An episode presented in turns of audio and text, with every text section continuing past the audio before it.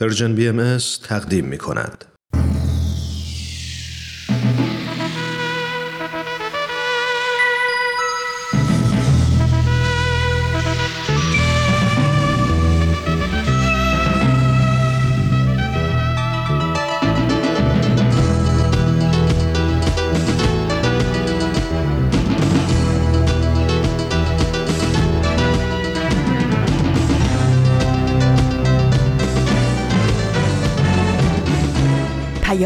دوست. برنامه ای برای تفاهم و پیوند دلها.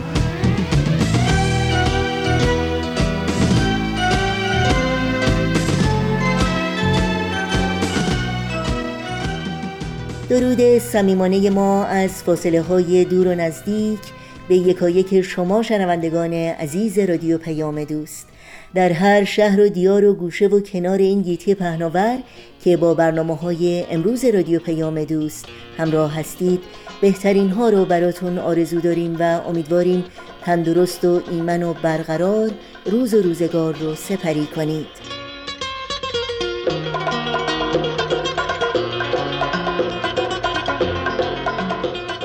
نوشین هستم و همراه با همکارانم میزبان این پیام دوست. با شمار چهارشنبه 28 آبان ماه از پاییز 1399 خورشیدی برابر با 18 ماه نوامبر 2020 میلادی رو نشون میده. پیام دوست امروز شامل برنامه جدید گفتنی ها کم نیست و برنامه خبرنگار خواهد بود که امیدواریم از همراهی با اونها لذت ببرید. در شبکه های اجتماعی هم می‌تونید برنامه های ما رو زیر اسم بی ام دنبال بکنید و با ما در تماس باشید. ایمیل آدرس ما هست info at persianbms.org شماره تلفن ما 001 703 671 828 828 و شماره واتساپ ما هست 001 240 560 24 14 و البته اطلاعات کامل راه های تماس با ما اطلاعات برنامه های رادیو پیام دوست و همینطور پادکست برنامه ها در صفحه تارنمای سرویس رسانه فارسی باهایی www.persianbahaimedia.org در دسترس شماست.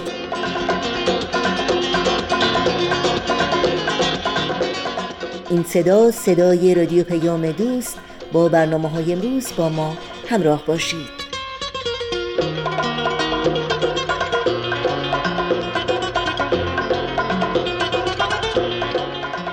اولین بخش مجموعه جدید گفتنی ها کم نیست سرآغاز پیام دوست امروز ماست که با هم میشنویم.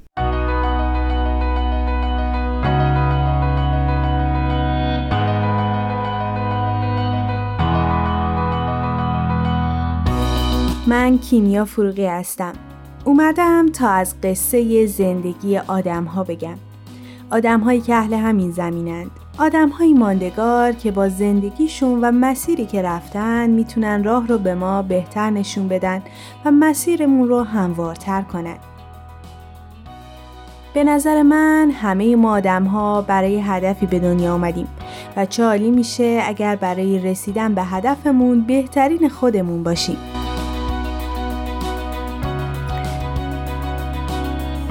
این قسمت نرگس دختری از جنس عشق.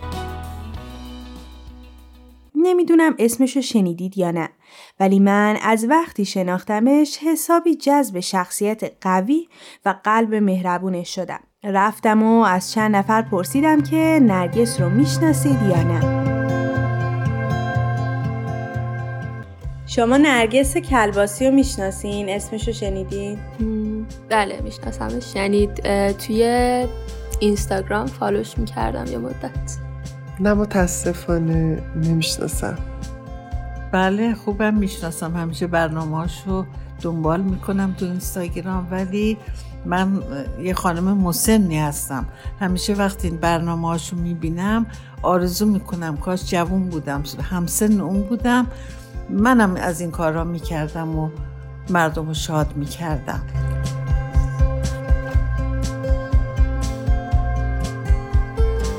نرگس اشتری کلباسی زن ایرانی و قوی که وقتی کودک بود همراه با خانوادهش به انگلستان مهاجرت کرد. زندگی نرگس مثل زندگی خیلی از ماها فقط هموار و صاف نبوده.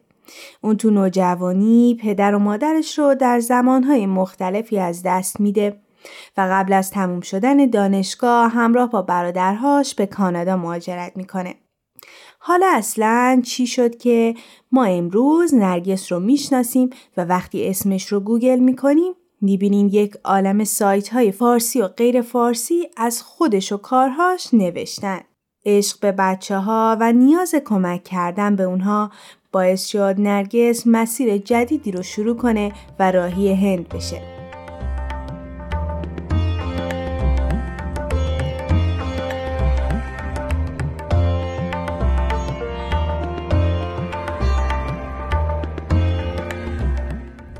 توی منطقه که رفته بودم رایگله بود و اولین یتیم خونه که توش داوطلبانه کار می‌کردم یک جای خیلی کوچیکی بود که چهل تا دختر یتیم توی وضعیت خیلی بد زندگی می‌کردن. و بهشون قول دادم شاید همون روز که من براتون به اندازه کافی پول جمع می‌کنم یه خونه خیلی زیبا همونطور که شما خودتون دوست دارین براتون می‌سازم. برگشتم کانادا و از هر کسی که میشناختم کمک خواستم. کیک فروختیم ماشین شستیم لباس فروختیم هرچی که چهل و پنج هزار دلار جمع بکنم که بتونم برای این بچه برگردم برشون خونه بسازم.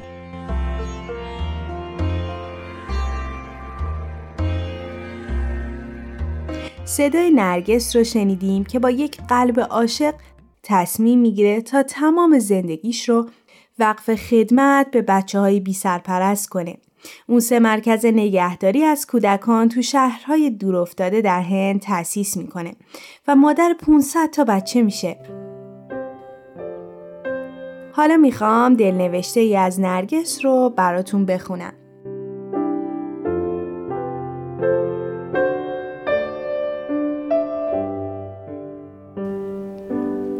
قبل از اینکه پرورشگاه بچه های خودم رو بسازم هیچ چیز جز 7000 دلاری که از زدن موهام جمع کرده بودم نداشتم و اون پول رو بین شش پرورشگاه تقسیم کردم. پرورشگاه جامونا یکی از اونها بود. از خرید هدیه برای بچه ها خیلی هیجان زده می شدم. این اولین بار بود که اونقدر پول داشتم و همه فکر و ذهنم خرید لباس و اسباب بازی و هر چیزی که دوست داشتند برای بچه ها بود. می‌خواستم هر چیزی که آرزویش را داشتند برایشان بخرم و فکر می‌کردم این کار خوشحالشان می‌کند. اما این واقعا چیزی که اونها می‌خواستند نبود. همه اونچه که می‌خواستند فقط عشق بود. چیزی می‌خواستند که با هیچ مبلغی نمی‌شد خرید. و نباید برای به دست آوردنش دیگر موهایم را می‌زدم یا کیک میفروختم. چیزی بود که از قبل داشتم و آن موقع متوجه شدم که زندگیم فقط راجع به توسعه عشق خواهد بود. چیزی که هزینه ندارد و درون همه ما وجود دارد. و آنقدر زیباست که می‌تواند به سادگی دنیا را تغییر دهد.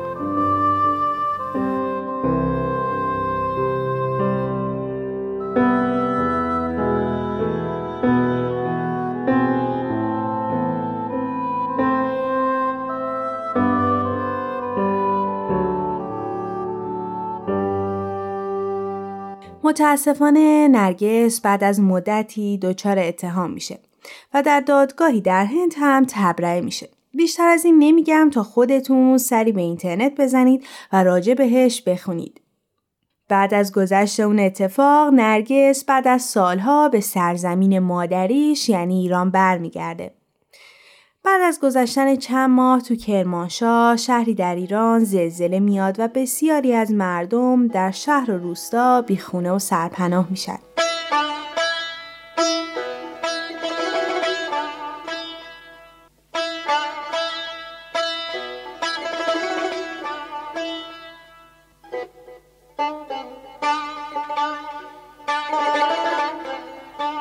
نرگس بیکار نمیمونه و به اونجا میره.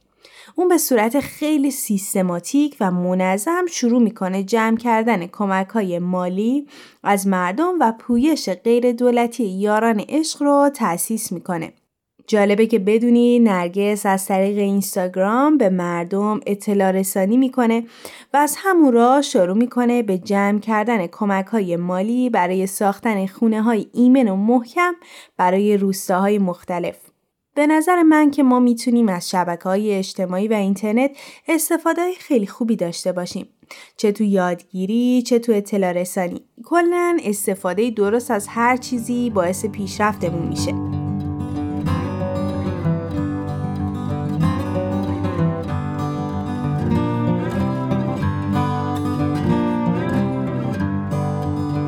نرگس نه تنها با کمک مردم کرمانشاه شروع به ساختن خونه و سرپناه کرد بلکه با کمک یارانش تونستند هزاران درخت بکارند برای بچه ها پارک های بازی فراهم کنند بعضی از مادرهای زندانی رو آزاد کردند و به مردم سیزده در نقاط مختلف ایران هم کمک کردند.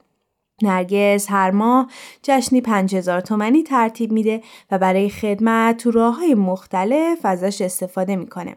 الان می‌تونیم از ضرب المثل معروف قطر قطر جمع گردد وانگهی دریا شود استفاده کنیم که چطور همین مقدار کم می‌تونه کارهای بزرگی رو رقم بزنه.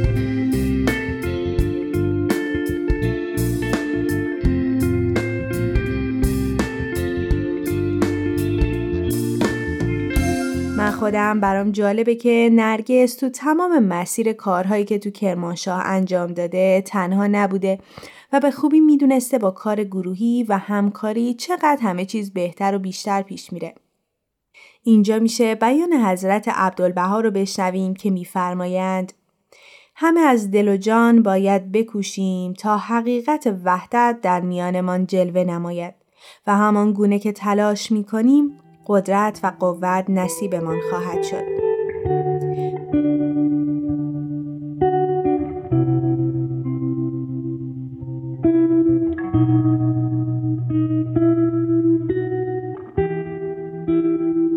براتون دلنوشته ای از نرگس رو می‌خونم که در صفحه اینستاگرامش منتشر کرده. سال اولی که از برادرهایم جدا شدم و به سمت زندگی و مسیر جدید رفتم خیلی برایم سخت بود.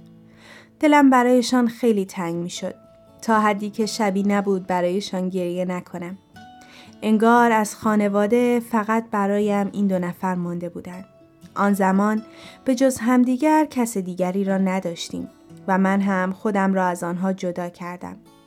عذاب وجدان داشتم. عشقی که با آنها داشتم با عشقی که نسبت به بقیه داشتم فرق می کرد. انگار هیچ کس در دنیا نمی توانست جای آنها را بگیرد و سالها طول کشید که ببینم می توانم طور دیگری هم فکر کنم. مایا اولین دختری بود که من را مامان صدا کرد و به همین دلیل تا ابد جای خودش را در قلبم دارد. چون دیدم را نسبت به خیلی چیزها عوض کرد. با این کلمه دنیایم عوض شد.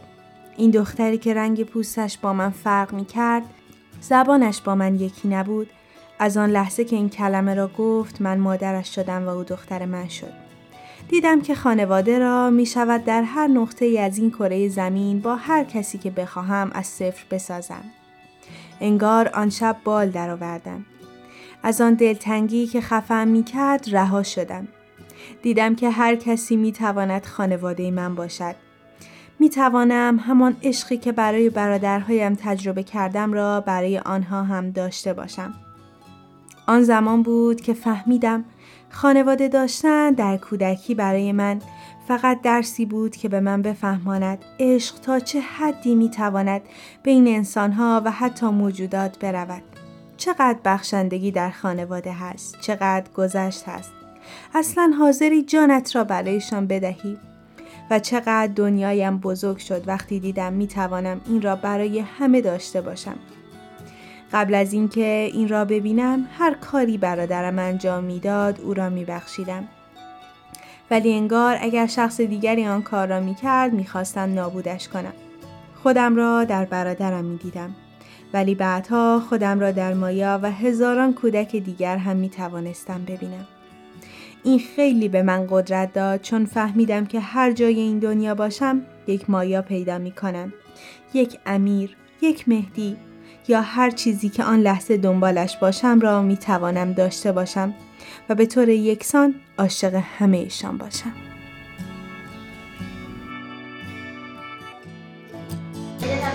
I love you.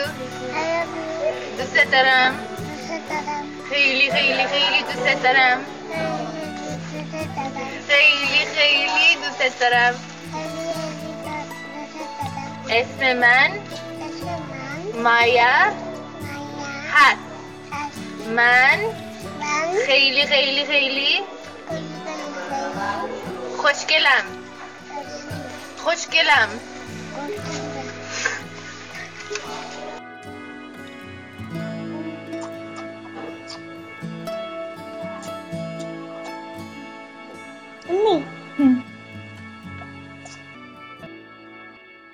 خب اینطور که واضحه عشق به زندگی، به زیستن و به خدمت کردن و بخشیدن اون عشق به کودکان هدف نرگس برای ساختن جهانی بهتره. راستی هدف شما تو زندگی چیه؟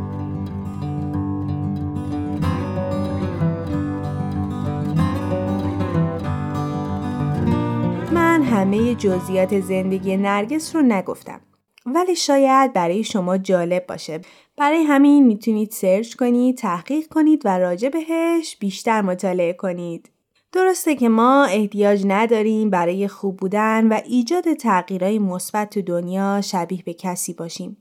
اما خیلی از آدم ها با داستانهاشون با مسیری که رفتن و با تجربیاتشون می‌تونن الگوی خوبی برای ما باشن و حتی می‌تونن بهمون تو پیدا کردن هدفمون کمک کنن. خوشحال میشیم شما هم اگر الگویی دارید اسم اون شخص رو برای ما از طریق at Persian BMS در تلگرام بفرستید.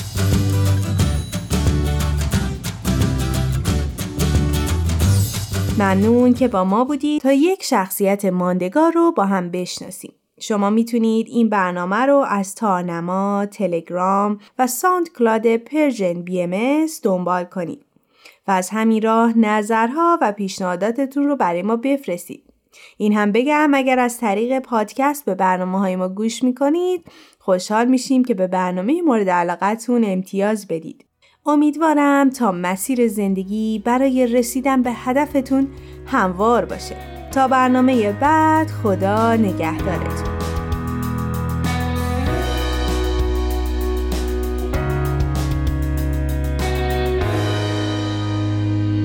تهیه شده در Persian BMS. اولین برنامه جدید گفتنی ها کم نیست رو از رادیو پیام دوست شنیدید این برنامه و همه برنامه های رادیو پیام دوست در شبکه های اجتماعی یوتیوب، فیسبوک، ساوند کلاود، اینستاگرام و تلگرام زیر اسم بی ام در اختیار شماست. اگر در این شبکه ها فعال هستید از شما دعوت می کنیم مشترک رسانه ما باشید و نظرها و پیشنهادهای خودتون رو با ما در میون بگذارید. آدرس تماس با ما در کانال تلگرام هست at persianbms contact. تا بخش بعدی برنامه های امروز که خبرنگار خواهد بود با هم به قطعه موسیقی گوش کنیم. ای خاک پاک جاوی ای سرزمین امی نشست مهرت بر دلی که یک نظر تو را دی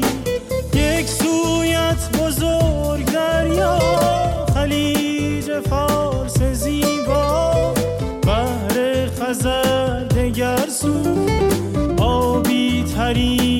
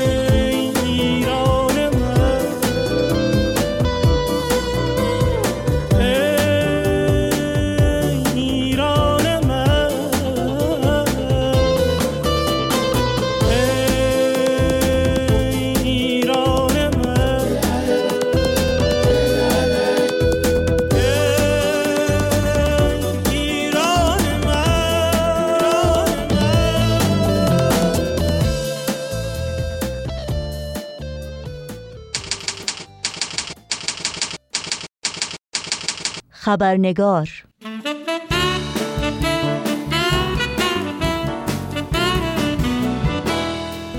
همراهان خوب و همیشگی خبرنگار بسیار خوش آمدین. نوشین آگاهی هستم و خبرنگار این چهار شنبه رو تقدیم می کنم بخش گزارش ویژه این خبرنگار ادامه گفتگوی ماست با خانم سویدا معانی یوینگ. اما قبل از اون نگاهی داریم بر پاره از سرخطهای خبری در برخی از رسانه های این سو و آن سو و فراسوی ایران زمین. بازداشت نصیبه شمسایی فعال مدنی در ترکیه و نگرانی از بازگرداندن او به ایران. سازمان عفو بین الملل می‌گوید ادامه حبس سبا کرد افشاری دختر جوان ایرانی اقدامی بیرحمانه از سوی مقامات ایران است و او باید فوراً آزاد شود. و حکم شش سال حبس تذیری برای سوها مرتزایی دانشجوی محروم از تحصیل دکترای علوم سیاسی در دانشگاه تهران. از خبرهای خوب گرامی داشته صدومین سال ورود آین بهایی به کشور استرالیاست آینی که از سرزمین ایران برخاست. آقای اسکات موریسن نخست وزیر استرالیا ضمن قدردانی صمیمانه از جامعه باهای این کشور گفت آین باهایی آین احترام و شمول پذیری است. باهایان از طریق ارزش‌های برابری حقیقت و احترام به خیر اجتماعی در کشور ما کمک می کنند این ارزش ها نمایانگر تعهد ملی برای دستیابی به اجتماعی غنی و چند فرهنگی و متشکل از باورهای متنوع است. در صد سال گذشته جامعه باهایی یک جامعه دینی سخاوتمند و ارزشمند در جامعه استرالیا بوده است. و اینها از جمله سرخطهای خبری برخی از رسانه ها در روزهای اخیر بودند.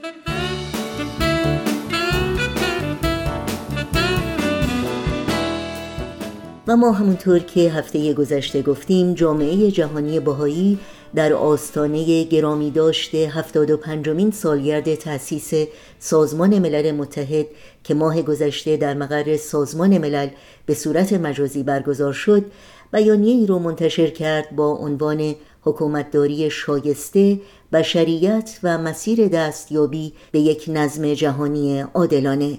و با این بیانیه از مقامات سازمان ملل، سفیران کشورهای عضو، سازمانهای غیر دولتی و سایر فعالان اجتماعی دعوت کرد تا موضوعات مرتبط با حرکت نوع بشر به سوی صلح جهانی را مورد بررسی و گفتگو قرار دهند. و در مورد این بیانیه و موضوعات مهمی که در اون برجسته شده هفته گذشته در برنامه خبرنگار گفتگوی را آغاز کردیم با خانم سویدا معانی یوینگ وکیل بین المللی نویسنده و مدیر مرکز صلح و حکومت جهانی. با این یادآوری که گزارش مربوط به این بیانیه و متن کامل اون رو شما می‌تونید در صفحه تارنمای سرویس خبری جامعه جهانی بهایی news.persian خط فاصله مطالعه بکنید و با سپاس بیکران از خانم سویدا معانی یوینگ شما رو به شنیدن بخش پایانی این گفتگو دعوت می کنم.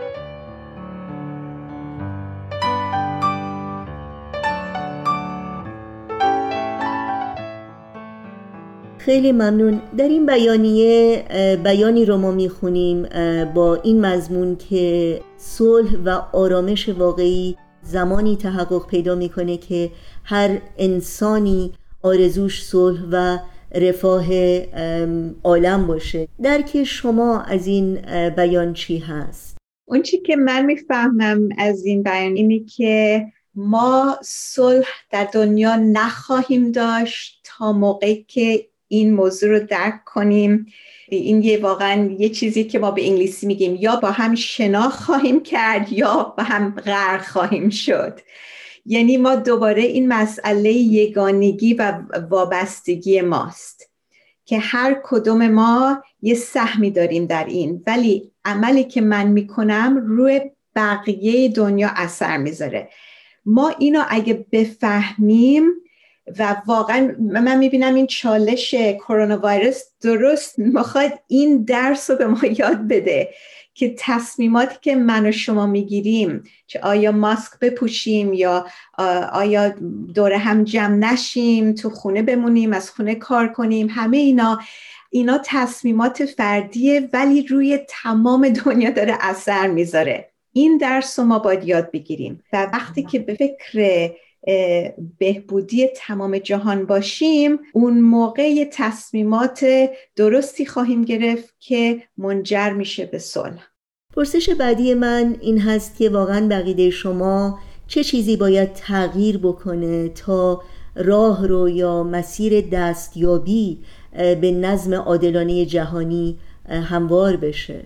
به نظر من یعنی این درک شخصی منه که ما باید بفهمیم که همونطوری که در دنیای فیزیکی یک قوانینی هست که این دنیای ما رو میچرخونه مثل قانون جاذبه همونطور در عالم اجتماعی هم در دنیای اجتماعی یک قوانین و اصولی هست که این دنیای اجتماعی ما رو میچرخونه. منظورم چیه؟ منظورم اینه که این اصل یگانگی و برابری بشر یک اصلیه که وجود داره و روی ما اثر می‌ذاره یعنی تاثیر داره روی زندگی اجتماعی ما همونطور که ما نمی‌تونیم این قانون جاذبه رو نادیده بگیریم همونطور ما نمی‌تونیم این قانون یگانگی بشر را نادیده بگیریم. شما فکر کنید ما اگه بخوایم یه هواپیما بسازیم اگر این قانون جاذبه رو نادیده بگیریم خب این هواپیما رو می‌سازیم و آخرش چی میشه؟ این سقوط می‌کنه و مردمی که توش هستن میمیرن یا زخمی میشن یا یا اصلا هواپیما بلند نمیشه.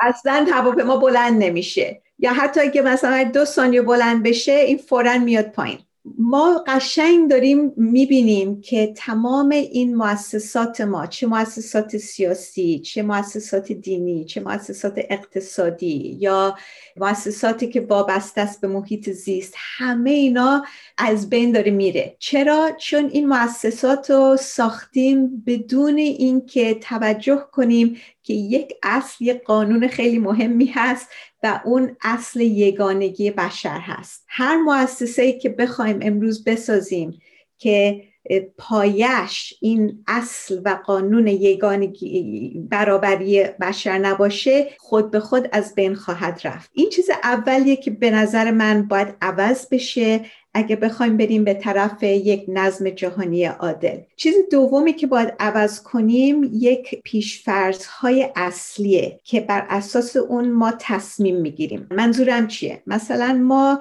یک پیشفرزی داریم که ما هم بشر طبیعتش اینه که همیشه با رقابت با هم دیگه معامله کنیم. یا اینکه ما همیشه با خشونت با هم دیگه رفتار می‌کنیم. یا جنگ همیشه خواهد بود هیچ وقت از بین نمی همینجوری هم خواهد ادامه داشت. یعنی آینده ما مساویه با گذشته ما. یکی خیلی حرف خیلی جالبی زد. گفت شما وقتی یه ماشینی دارید میرونید اگه همیشه توی آینه به عقب نگاه کنید حتما در تصادف خواهید ما نمی‌تونیم آیندهمون رو بر اساس گذشته بسازیم. باید بفهمیم که گذشته چرا این کار کردیم. چون در مرحله طفولیت بودیم. ولی الان داریم می‌رسیم به مرحله بلوغ و بنابراین ما استعدادمون بیشتر شده و می‌تونیم از قوه اراده استفاده کنیم که یه تصمیمات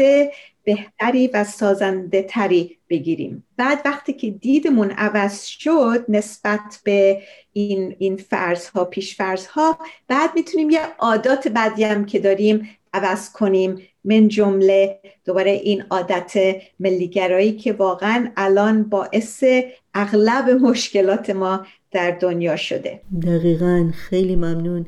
شما به نکات واقعا خیلی مهمی اشاره کردین اصل یگانگی و اینکه ما هر کاری بکنیم روی دیگران تاثیر می‌ذاره دیگران هر کاری بکنن روی ما تاثیر می‌ذاره.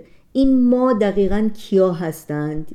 اگر ممکنه مقدار بیشتر در این مورد توضیح بدید. به نظر من مسئولیت با ما افراد شروع میشه. مسئولیت اول بزرگی که داریم اینه که دیدمون نسبت به رویدادهایی که تو دنیا داره می‌بینیم دیدمون رو عوض کنیم. یعنی چجوری این رویدادها رو تفسیر می‌کنیم برای خودمون؟ شیشه که از طریقش این چیزها رو می‌بینیم و می‌فهمیم. یه مسئولیتی که من دارم شما داریم و فکرم هر فردی تو این دنیا داره. چون وقتی که این دید این طرز فکر رو جمع می‌کنید این میشه فرهنگ میشه فرهنگ اجتماعی. فرهنگ اجتماعی کشور فرهنگ جهانی همه اینا مبنی بر طرز فکر هر فردی. تصمیماتی که می‌گیریم که مثلا آیا می‌خوایم ما یک اجتماعی باشیم که بر اساس رقابت کار می‌کنیم چیز پیش می‌بریم یا بر اساس همکاری. این یه تصمیمی که من از خونه شروع می‌کنم از طریق رفتارم با شوهرم یا با بچه هام بعد در محله کار چجوری با هم دیگه رفتار می‌کنیم؟ بعد می‌رسه به مؤسسات مؤسسات محلی و ملی و جهانی. بنابراین این مسئولیت اوله. مسئولیت دوم که اونم یه مسئولیت فردی هست اینه که ما باید یاد بگیریم که رهبرانمون رو که انتخاب می‌کنیم یک رهبران لایقی رو انتخاب کنیم که اینا شایسته باشن. که یک صفات اخلاقی داشته باشن که واقعا این حس مسئولیتی که یک رهبری باید داشته باشه نسبت به مردم کشورش این صفات داشته باشه که از این عهده بر بیاد. این واقعا یک مسئولیت بزرگی که دوباره من و شما به نظر من داریم. بعد البته می‌رسیم به مسئولیت خود رهبران و مؤسسات که البته خیلی مهمه. ولی ببینید اگه ما یه رهبران نالایق رو انتخاب کنیم ما می‌بینیم که اثرش چیه تو دنیا. یعنی تو تمام دنیا قشنگ الان الان واضحه چقدر رهبران زیاد هستن که تمرکز حواسشون فقط روی اینه که منفعت شخصی خودشون چیه؟ واقعا براشون مهم نیست که منفعت مردمی که انتخابشون کردن چی هست. دیگه چه برسه به منفعت مردم جهان؟ بنابراین این مسئولیت در چند سطح مختلف هست ولی جایی که باید شروع کنیم مسئولیت شخصی و فردیه. بدون اون هیچ کار دیگه نمیشه انجام داد. در این بیانیه جامعه جهانی باهایی به مناسبت 75 سالگرد تأسیس سازمان ملل اشاره میشه که در 25 سال که به 100 سالگی تأسیس سازمان ملل باقی مونده جهان با فرصتهای زیادی روبرو خواهد بود. در مورد این فرصت ها برامون بگید. بقیده شما این فرصت ها چی هستند که در این بیانیه به اون اشاره شده؟ اون چی که من فهمیدم از این موضوع که بهش اشاره می‌کنن راجع به فرصت ها اینه که اولا این بحران ها و چالش هایی که ما داریم خودش یک فرصت هایی به وجود خواهد آورد. چون وقتی که آدم زاد رنج می‌کشه و, و تحت عذاب هست اون موقع حاضره که فکر کنه که خب این روندی که تا حالا طی کردیم واقعا به درد نمی‌خوره. آیا چه کارهای جدیدی میشه کرد؟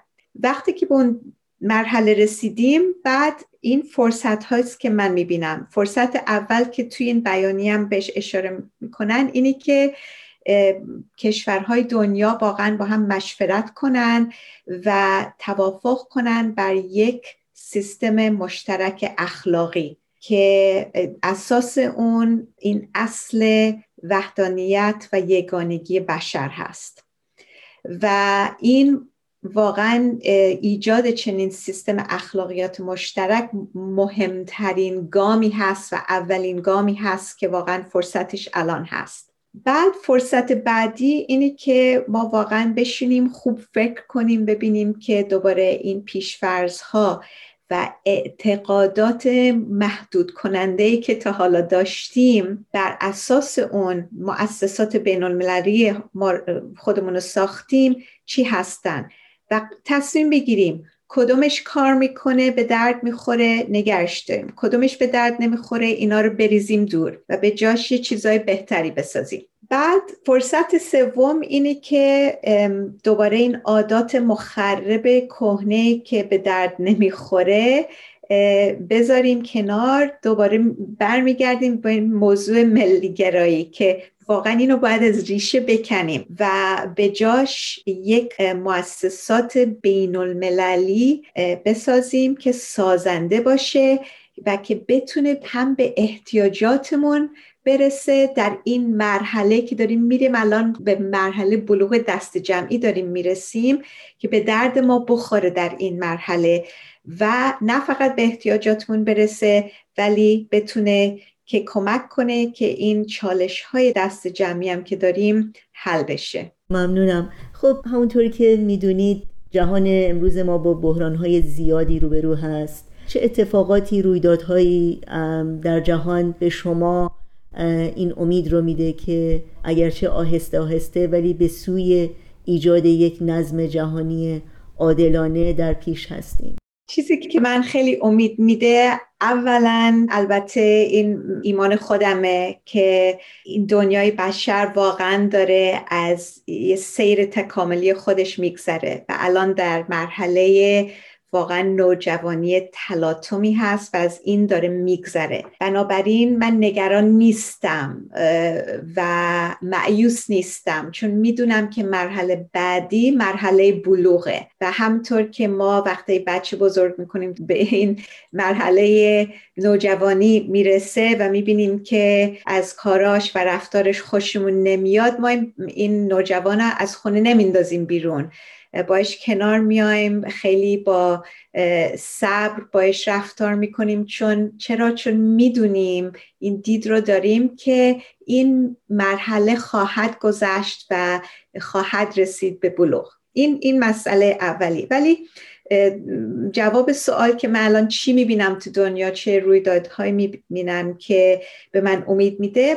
چیزی که می‌بینم اینه که رهبران ما یک, یک تعداد هم رهبران ما سیاستمداران و متفکرین معاصر دارن شروع می‌کنن و یک نظرهای دارن ارائه می‌کنن و یک آرزوهای جسورانه رو دارن ارائه می‌کنن بیان می‌کنن که تا حالا غایب بوده در گفتمان عمومی. این برای من واقعا خیلی جالبه و مثلا دارن راجع به این موضوع صحبت می‌کنن که آره ما واقعا دنیا شده مثل یک پیکر و باید الان یک مؤسسات جهانی رو به وجود بیاریم که واقعا مثل حکومت جهانی هست. مثلا وزیر امور خارجه اسپانیا چند ماه پیش فکرم آپریل امسال بود که درست همین حرف زد. گفت ما باید قشنگ نگاه کنیم ببینیم چه مؤسساتی وجود داره که به دردمون می‌خوره. اونایی که به درد نمی‌خوره از بینش ببریم بذاریمش کنار ولی باید بیش از اون نگاه کنیم ببینیم احتیاجاتمون چیه.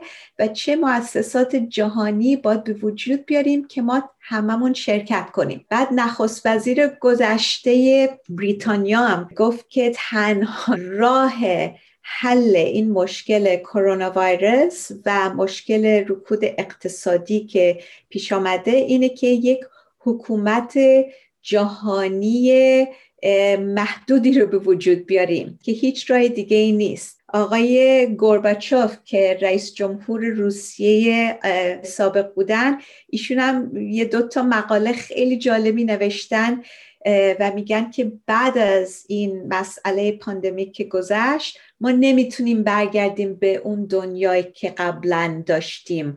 باید طرز فکرمون عوض بشه باید مؤسساتمون به کلی عوض بشه باید یه تحولات عمده ای رو به وجود بیاریم.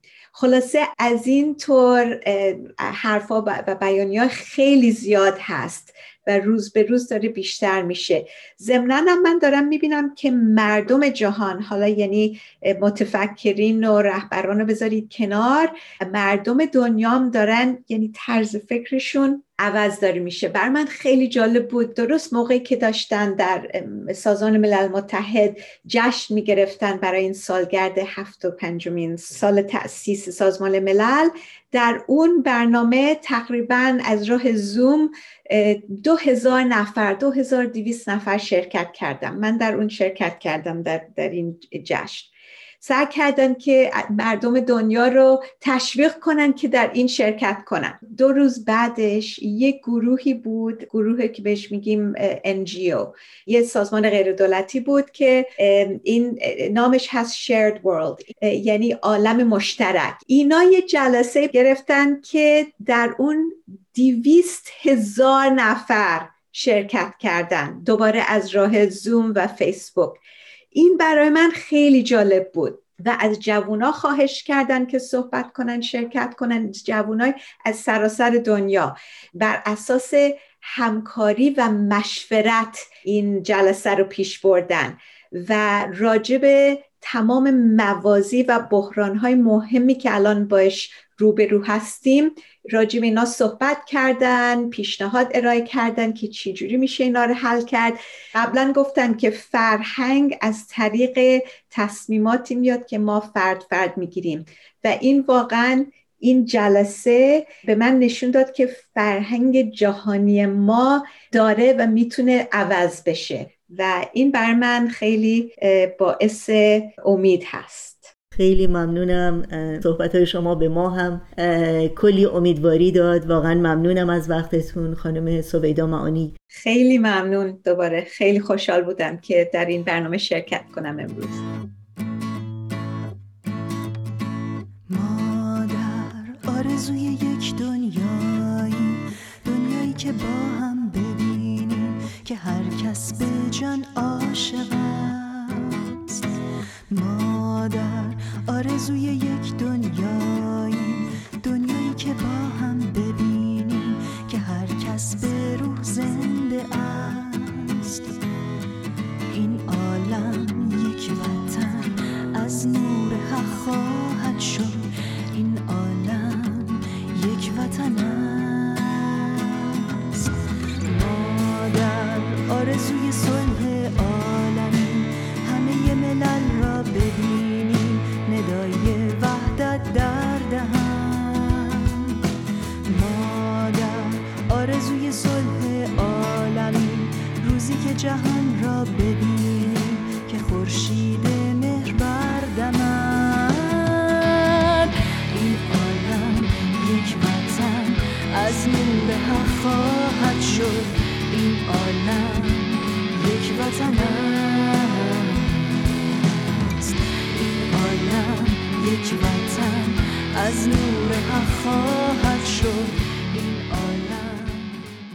در اینجا برنامه های این چهار شنبه رادیو پیام دوست هم به پایان می‌رسه.